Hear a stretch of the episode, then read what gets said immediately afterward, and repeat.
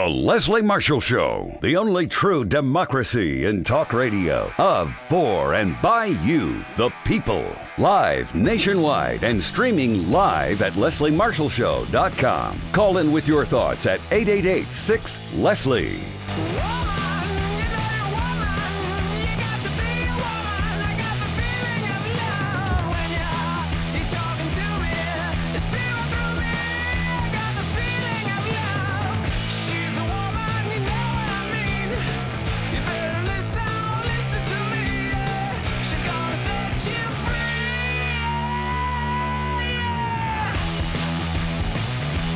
Here to set you free. How you doing? Just got back from 2 weeks vacation, not together. A week vacation, a week of work, a week vacation. And went to the big island of Hawaii. It's beautiful. Never been there before. I love it. I think it's my favorite of the Hawaiian islands that I visited. Very nice time. Got to see my baby brother who just got married. He flew over from Honolulu. Spent some time with me, hubby, and the kids.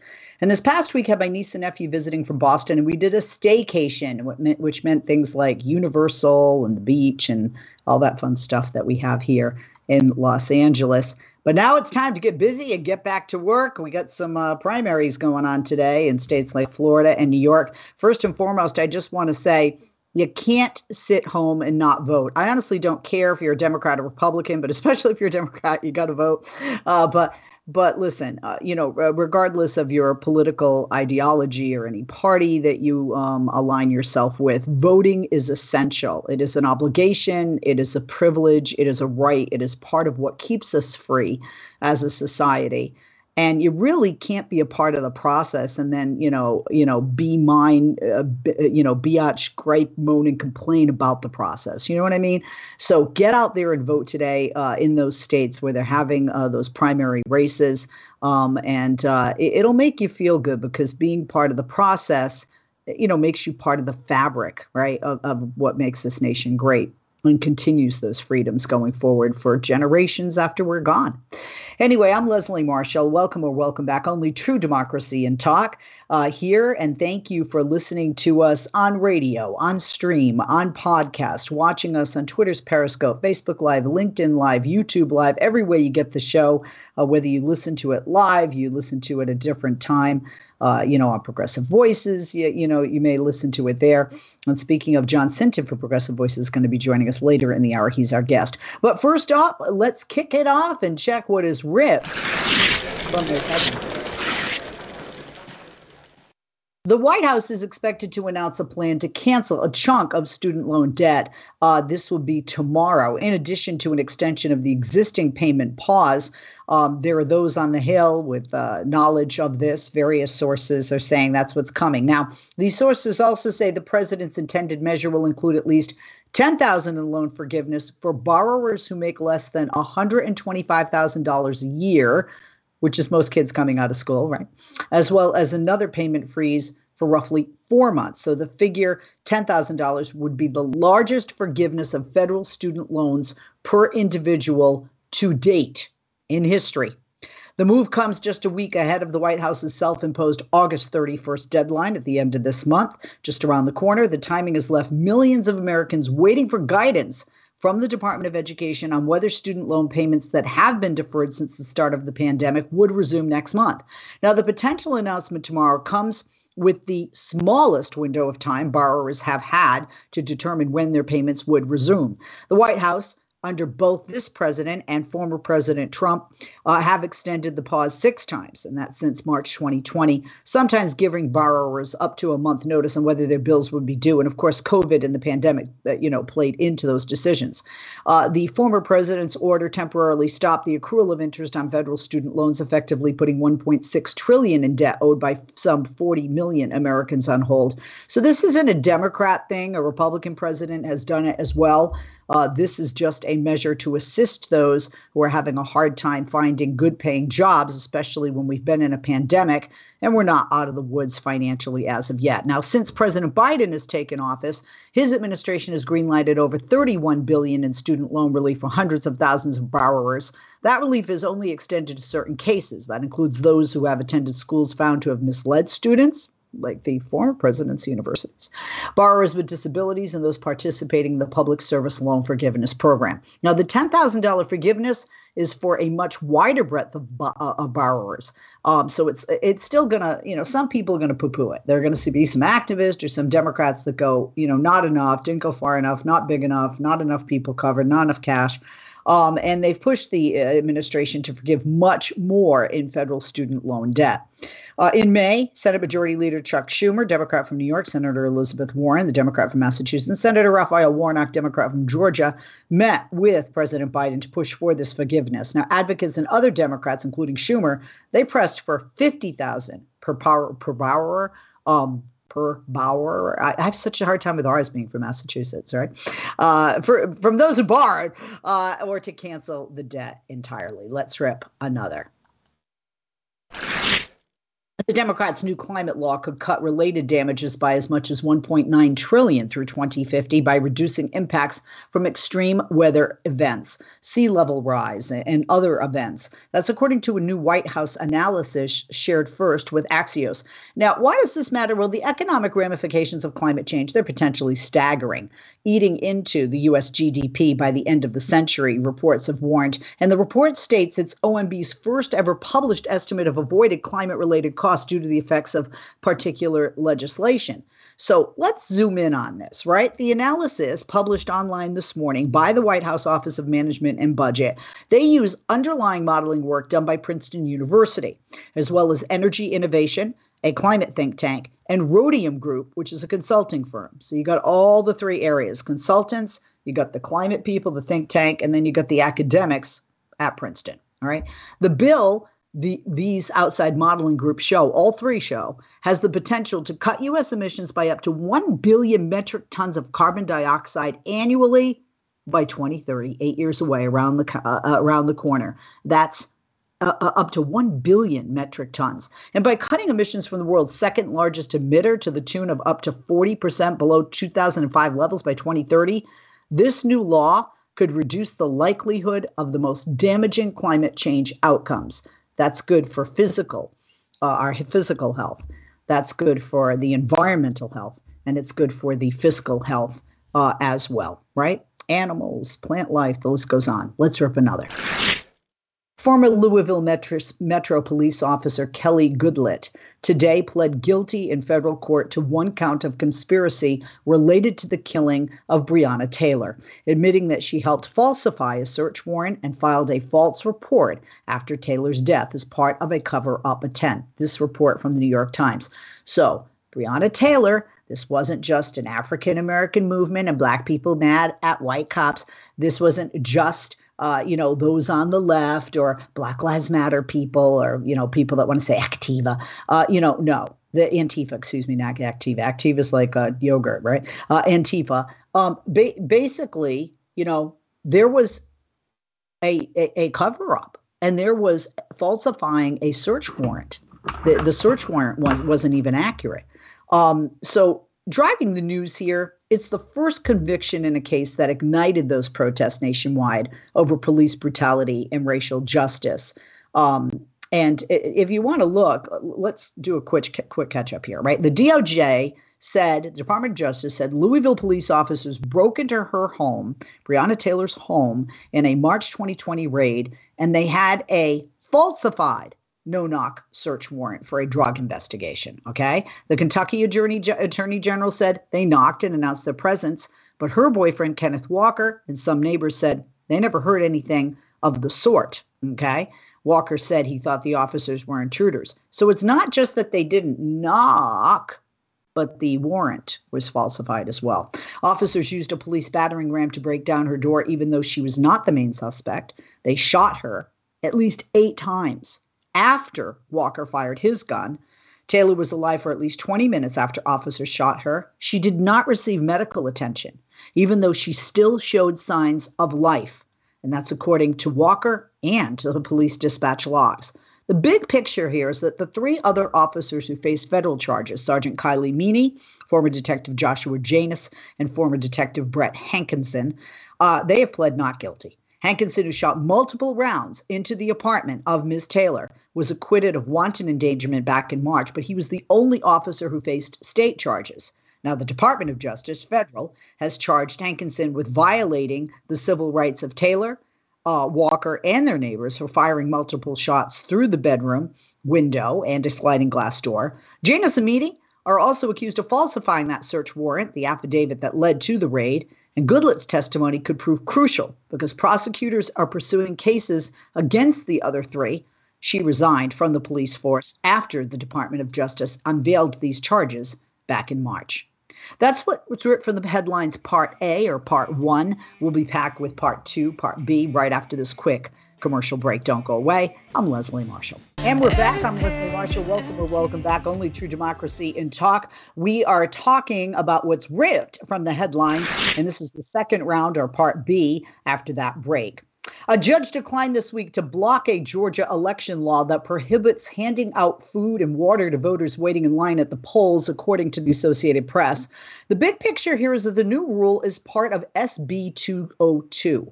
It's an elections overhaul passed by Georgia lawmakers last year. Advocates argue that the reforms disproportionately burden voters of color and Democratic-leaning voters. The Department of Justice, Asian Americans Advancing Justice Atlanta, Black Voters Matter Fund, and Galeo are among the 8 plaintiffs challenging various parts of that election policy overhaul.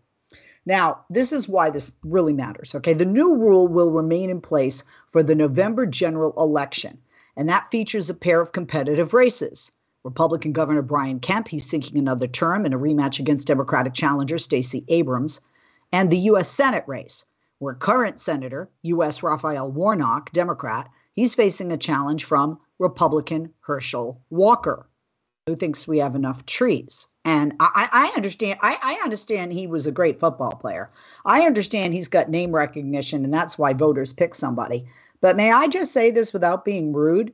I have never heard somebody speak more ignorantly on the issues. And voters, you know, you Republican voters out there, you can't get a candidate that represents you better than somebody who's got great trophies and played great football and has a, you know, popular celebrity name. I mean, it's really sad when he, you know, tries to poo-poo climate change because he thinks we have a lot of trees. You need people who are making decisions who are knowledgeable on the issues, because these decisions affect you and they affect your children and your children's children long after we're gone. I just have to say, I'm astounded. I'm not just talking about, you know, oh, yes, I have this many kids versus that many kids. You know, but I'm just looking at the issues, you know, the lack of knowledge on those issues. It's just mind-blowing to me. So here are the details in this. The state argued that the new ban would protect against conditions at polls that could lead to worries over potential illegal campaigning or vote buying. Voting rights groups argued the ban infringes on their right to free speech. But, although U.S. District Judge J.P. Booley sided with the state of Georgia, he basically, the judge said it's too close to the election to make changes. He said the voting rights groups may ultimately prevail on their part of the challenge. Just, it's not a matter of if, it's a matter of when, so to speak. Changing the rules for the primaries from the primaries for the general election could cause confusion, he said. So this is what they're saying. Quote, while Georgia's cruel ban on line relief stands for now, we look forward to presenting our broader case against SB 202 at trial, where we will prove that many provisions in the legislation violate federal law and the Constitution. That was the ACLU of Georgia voting rights attorney Rahul Garibodu. And I have to say, after the next, midterm and general election, they're going to have more evidence and a stronger case. So this could end up, you know, benefiting voters in Georgia in the future. Sadly, it won't come sooner. Let's rip another. Today, a jury found 2 men guilty of conspiring to kidnap Michigan Governor Gretchen Whitmer in 2020. Adam Fox, Barry Croft Jr. were also found guilty of conspiring to obtain a weapon of mass destruction in the form of a bomb, which they plan to use to destroy a bridge as part of this kidnapping plot. This is how the cray-crays have gotten. Because this would not just have hurt Governor Whitmer and probably led to her death, but how many other people in the process on that bridge, under that bridge, near that bridge? The jury found Croft guilty of knowingly possessing an unregistered destructive device, specifically an improvised explosive wrapped in pennies for shrapnel, kidnapping conspiracy, and the conspiracy to use a weapon of mass destruction, punishable by up to life in prison. Croft and Fox were among 6 men charged in October 2020 over a plot which the FBI disrupted, for all of you poo-pooing the FBI or wanting to dismantle it, to violently overthrow Michigan's government and kidnap Whitmer. And by the way, we're not a third world country. This government overthrow talk, whether it's January 6th on a national level or whether it's what happened in October 2020 on a state level in Michigan, it is a danger to our democracy, and why the polls show that's the number one concern of voters. Don't downplay it, Mitch McConnell. Don't downplay it. It is very real. Now, this was the second trial related to the plot after a unanimous verdict was not reached for Fox and Croft in a previous trial. Jurors acquitted 2 of the men, Brandon Caserta and Daniel Harris, in April. The other 2 men, Ty Garbin and Caleb Franks, pled guilty to conspiracy charges in 2021 and 2022, respectively. So here's what they're saying. Today's verdict confirms this plot was very real and very dangerous. That's the former U.S. Attorney Andrew Burge for the Western District of Michigan. He was appointed to oversee the trial. And he further said, quote, "These men posed a threat not only to the governor personally, but also to bystanders." My point exactly. "No elected leader should have to contend with what Governor Whitmer faced here." He said, quote, "She deserves to live in safety, not in fear, just like everyone else in our state," or Supreme Court justices. "All of our elected leaders deserve that, and the Justice Department will not tolerate violent extremist plots of this nature seeking to undermine our democracy." I'd like to hear more Republicans speak out when a Democrat's life is in danger, not just when some conservative members of a court are. The big picture: the FBI started tracking this conspiracy in early 2020 through social media platforms. If you see something, say something. It does not just apply to airlines and to Muslims. It applies to, if you read something online and you're uncomfortable and you think it could be dangerous, words can become actions, and words can become violent words, and rhetoric can become violent actions. Let's rip another. Here's some audio of Republican Congressman Andy Barr trying to change the subject when Chuck Todd asked him what the GOP's plan is to deal with inflation other than poo-pooing Democrats. What is your plan to deal with inflation? What is the Republican plan to deal with inflation other than not supporting Joe Biden policies? And I say that because what is the proactive agenda here? Well, we have a positive agenda. We have a commitment to America, and we're going to get back to basics. Republicans are going to win landslide elections, not just because Joe Biden has done such a poor job and congressional Democrats have failed the American people on the economy, crime, and the border, but because we have a positive agenda to secure the border, to get back to basics, to stop the flow of drugs into our communities, to prevent people on the terror watch list from coming across the southern border. That's what's called a deflect and pivot. Politicians do it all the time. They don't answer the question. By the way, people like me do it some time to time. Let's rip another. A Florida school district rejected a donation of dictionaries after putting a freeze on new books in libraries and classrooms as officials navigate a new state law designed to make it easier to pull books deemed objectionable. It's an issue many districts are likely wrestling with as students return to school in Republican-led states that have implemented restrictions on book content, targeting topics like race, gender, sexuality, and Frank's diary. Details: the Venice Rotary Club partnered with the nonprofit Dictionary Profit to donate over 4,000 dictionaries to elementary schools in the Sarasota County School District for almost 15 consecutive years. And this year, that donation was rejected for the very first time. The dumbing down of America. The dumbing down of America.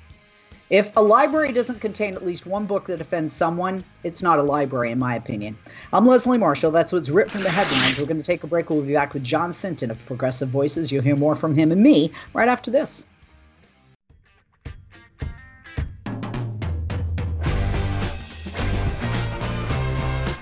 We are back. Hi, I'm Leslie Marshall. Welcome back, and we're glad to have back John Sinton. John is Executive Director and CEO of Let Majority Rule. They're a nonpartisan organization dedicated to ensuring that America hears the voice of the majority of voters. Now, in early 2011, John co-founded the smartphone app Progressive Voices, which we're very proud to be a part of, and he aggregates all progressive content that is seen, that is heard, that is read. In 2012, Progressive Voices launched a streaming radio service service, the Progressive Voices channel on TuneIn that we're a part of. And the websites for Let Majority Rule and Progressive Voices are letmajorityrule.org. Check it out. And progressivevoices.com. Check it out. On Twitter, you can follow them there at Let Majority Rule and at Prog Voice, P-R-O-G Voice. John's handle is at John Sinton, J-O-N-S-I-N-T-O-N. And finally, check out John's Reluctant blog by visiting johnbsinton.substack.com. That's JONBSINTON.SUBSTACK.com. John, more than a pleasure to have you back with us today.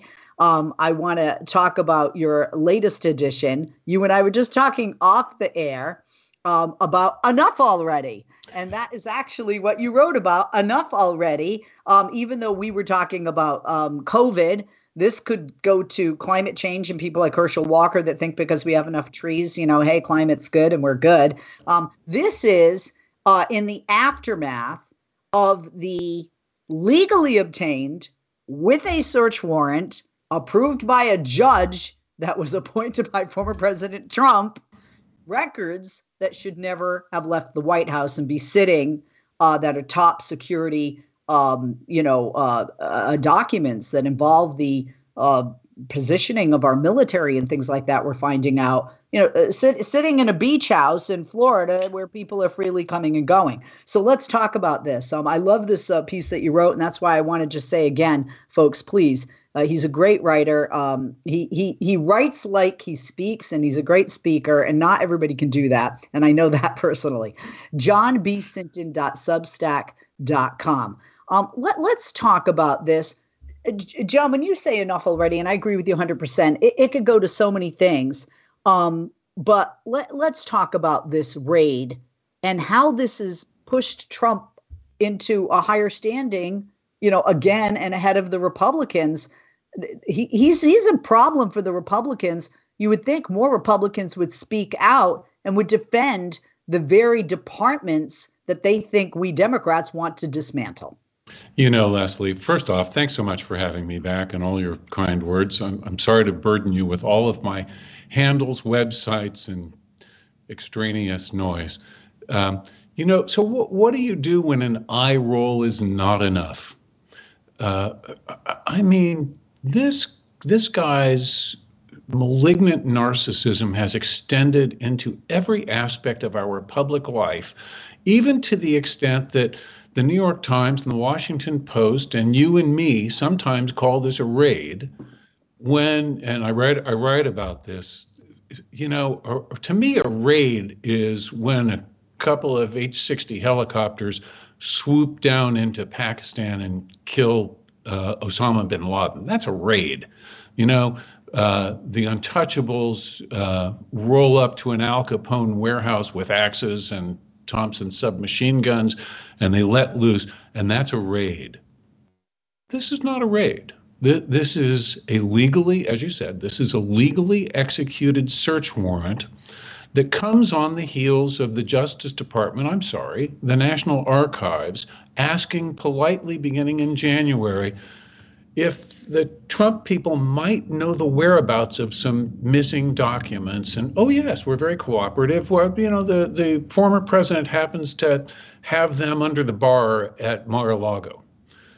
So the archive people freak out and they head down to Mar-a-Lago, and okay, not quite as bad as being in the bar, but they're essentially in a poorly secured storeroom. And they say, okay, two things. First, put better locks on the damn door. And second, they say, you still have some stuff and we want it back, and here's a list. So John, I want to interrupt you because what you're saying is 100% accurate. And I want people to hear this. What you are basically saying and what people need to know, regardless of their ideology, is this raid, which is not a raid, this search warrant that was served would not have come about. It was preventable because they just didn't do what was asked, which is give this stuff back and the other stuff, store it better, more securely, better locking system, better placement. That's exactly right, Leslie. And to follow the timeline, so first they ask politely, and then all of a sudden the communication slows down and stops. And so I think rather reluctantly, because who would want to do that, they issue a subpoena. So now they've got the force of law that's, and this is back in March, I think, and now they have the force of law that is saying, hey, you need to follow the law, because after all, no man is above the law, and because we are a country that's based on the rule of law, you need to hand those documents over, at which point he actually says, those are my documents, which shouldn't surprise anybody, and he refuses to hand them over. It escalates, they argue, and ultimately it results in a federal judge issuing a search warrant, and that's where we are today. Oh, I guess yesterday in one of, I mean, like right out of chapter one of the Trump playbook, he sues the government, because,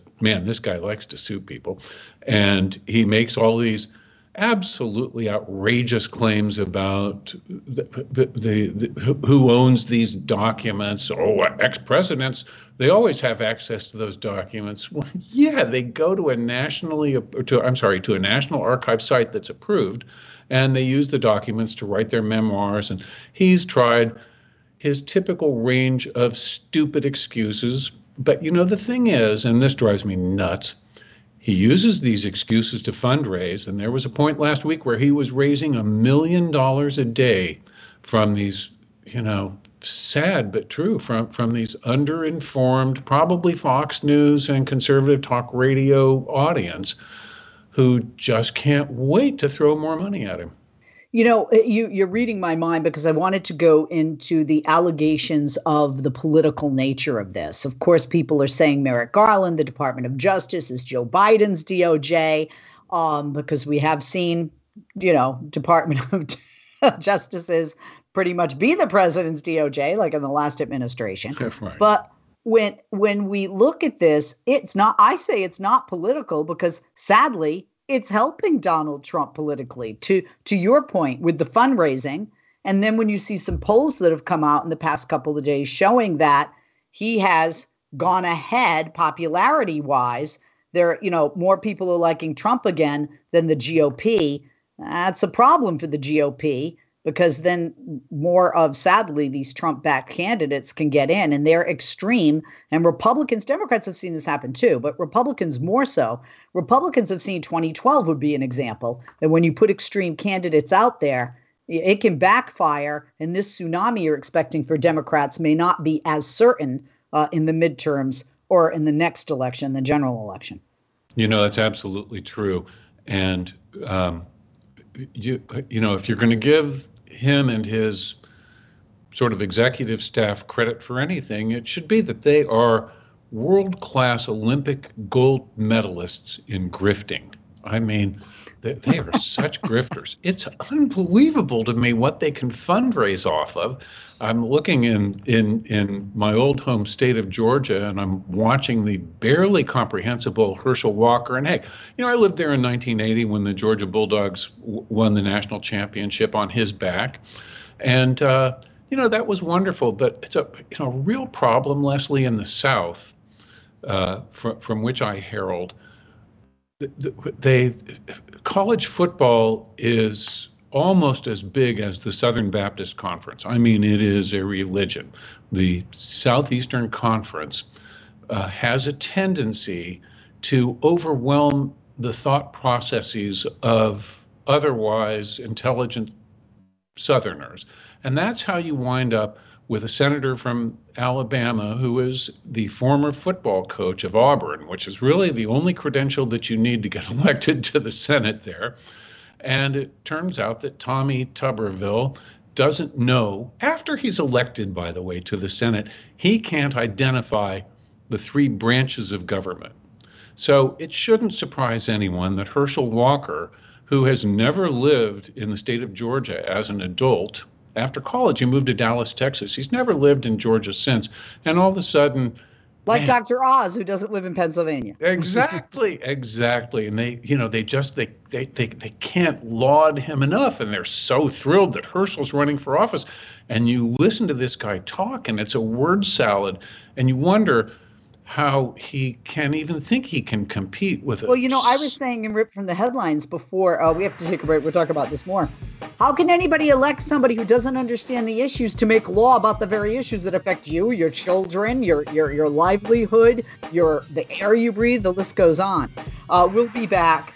And no, we don't have enough trees. I'm Leslie Marshall. We'll be back with John Sinton right after this. Do not go away. Go to johnbsinton.substack.com to check out John's reluctant blog. The latest edition, Enough Already, is what we're talking about today. Don't go.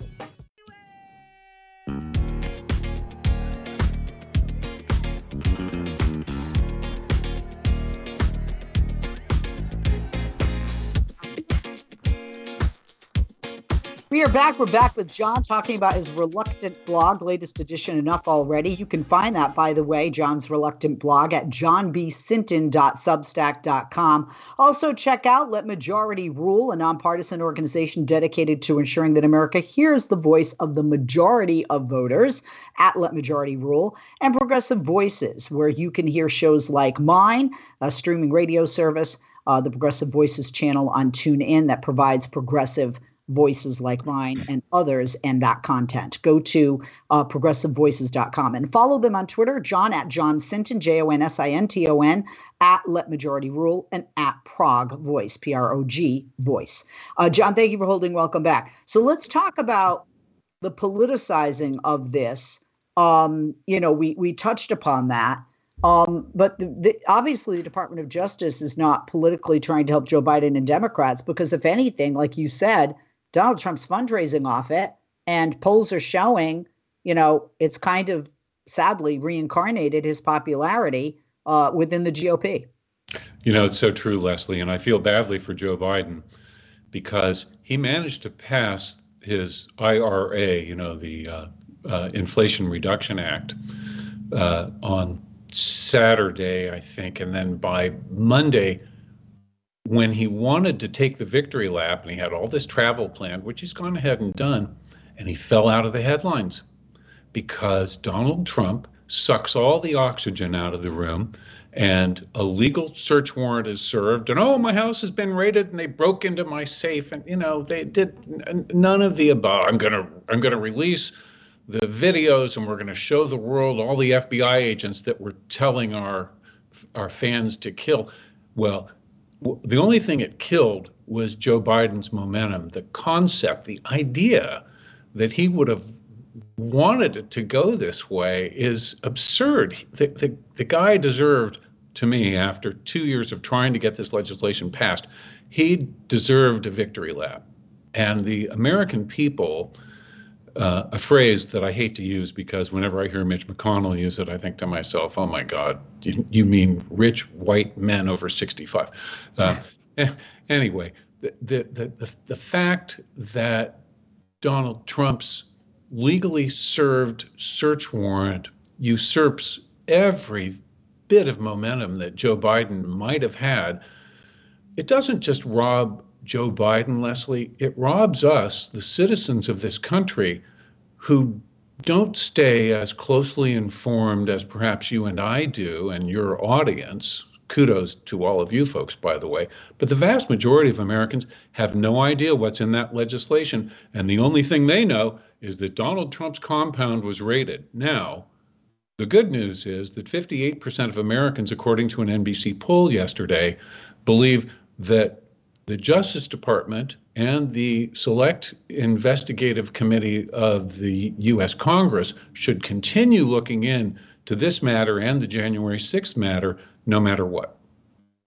Oh, I agree 100%. In your blog, you talk about your grandmother. Can you tell that story? And the reason I want you to tell that story is I was going to ask you, because of that portion of your blog, and, maybe because I'm half Jewish, I don't know, but why people are giving a grifter who they perceive as being uber rich money at all. But I think your grandmother's story speaks to that. Well, I appreciate the opportunity to tell the story. So my grandmother was one of the only members of her family to escape Europe and the Holocaust. And she was she came to the United States at about 15 years of age, did not speak English. Over time, she spoke English, Russian, Polish, German, and Yiddish/Hebrew. Where did she come from? Which country, John? She came from Poland. And I said to her, Ma, why do you speak so many languages? And she said, well, you never knew who was going to be at the door. Meaning, was it going to be the Russians or the Germans or the Polish army? You never knew. Anyway, so she gets out, gets to the United States, and so learns to speak English, but is never a terribly sophisticated person, having been born, in a country with no indoor plumbing. You think about the range of her life all the way through putting a man on the moon. But to your point, she used to sit at night and watch the televangelists on television. And she would write checks and give them money. And I would say to her, Ma, why in the world are you writing checks to these men? And to Tammy Faye Baker, so men and women. And she'd say, because they have faith, because their faith is so obvious. And I'd say, but Ma, you're Jewish. And she'd say, matters not, doesn't make any difference to me. I see their hearts, I see their faith, and I want to contribute, and I want to help.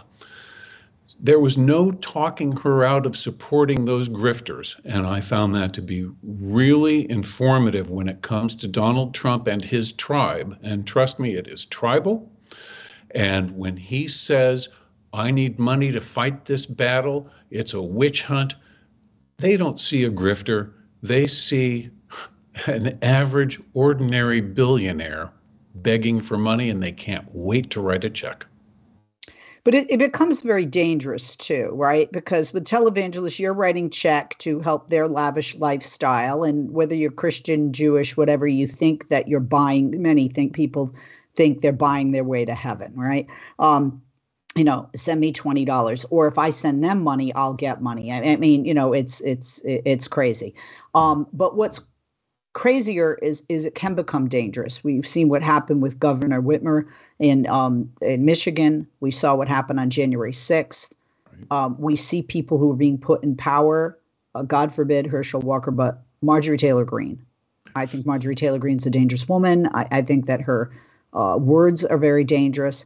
She's demanding we defund the FBI.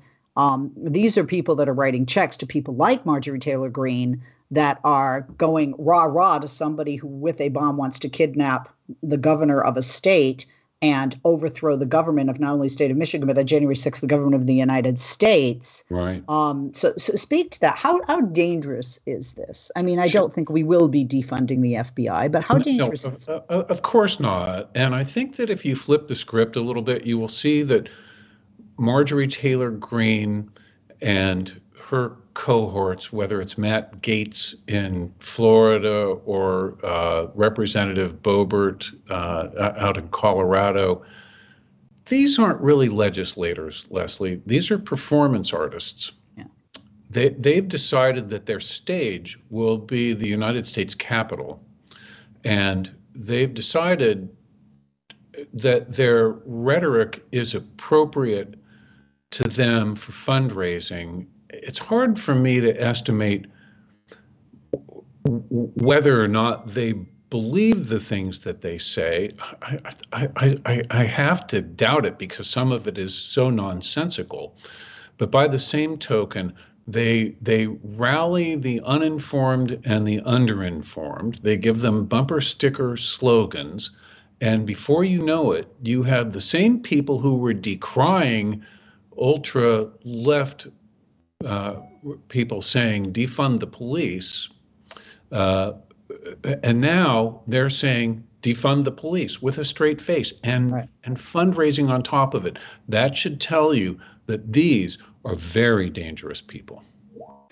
You wrote, so a slippery guy, I love this paragraph. So a slippery guy blows up every norm of public life and trust, complaining all the while about his victimhood, constantly airing his grievances and driving through every guardrail our institutions in decency have had in place for centuries. And it's shocking when the Teflon wears off and he's held to account.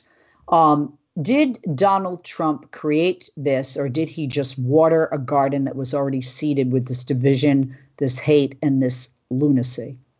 Well, he just watered an existing garden. But the interesting thing is He had no idea, because he's incurious, he's not a student of history. He really knows nothing.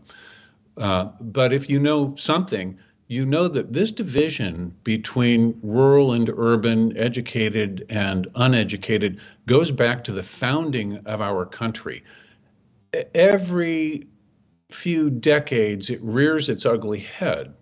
And, we've seen this most recently with the John Birch Society in the 1960s. These are all the same people, and these are all the same arguments. Donald Trump happened to tap into this vein, probably with the help of guys like the Steves, Stephen Miller and the guy with the who needs to wash his hair, Steve Bannon. So yes, it's a garden that we have to weed constantly, and generally we've been safe from it, but we've never had an imbalance and a fragmentation in the media the way we have it today. And that's why when he watered it, all of a sudden it was like you put Miracle-Gro on it. Absolutely. We have like 30 seconds. I don't have time to. I could talk to you all day. So interesting, John, really. Wish you weren't 2 hours from me down there in San Diego. John Sinton, Coronado, right? John Sinton, Executive Director and CEO of Let Majority Rule. Also, he launched the streaming radio service, the Progressive Voices channel on TuneIn. Please follow him on Twitter at John Sinton, JONSINTON, and Let Majority Rule at Let Majority Rule, Progressive Voices at Prog Voice, PROGVOICE. And check out John's Reluctant blog. We were just talking about it. You heard how great he is at speaking. Check out his writing, his blogging, johnbsinton.substack.com. That's JONBSINTON.SUBSTACK.com. I'm Leslie Marshall. We'll be back with you soon. Thank you for listening. Thank you for watching. And don't forget to vote today.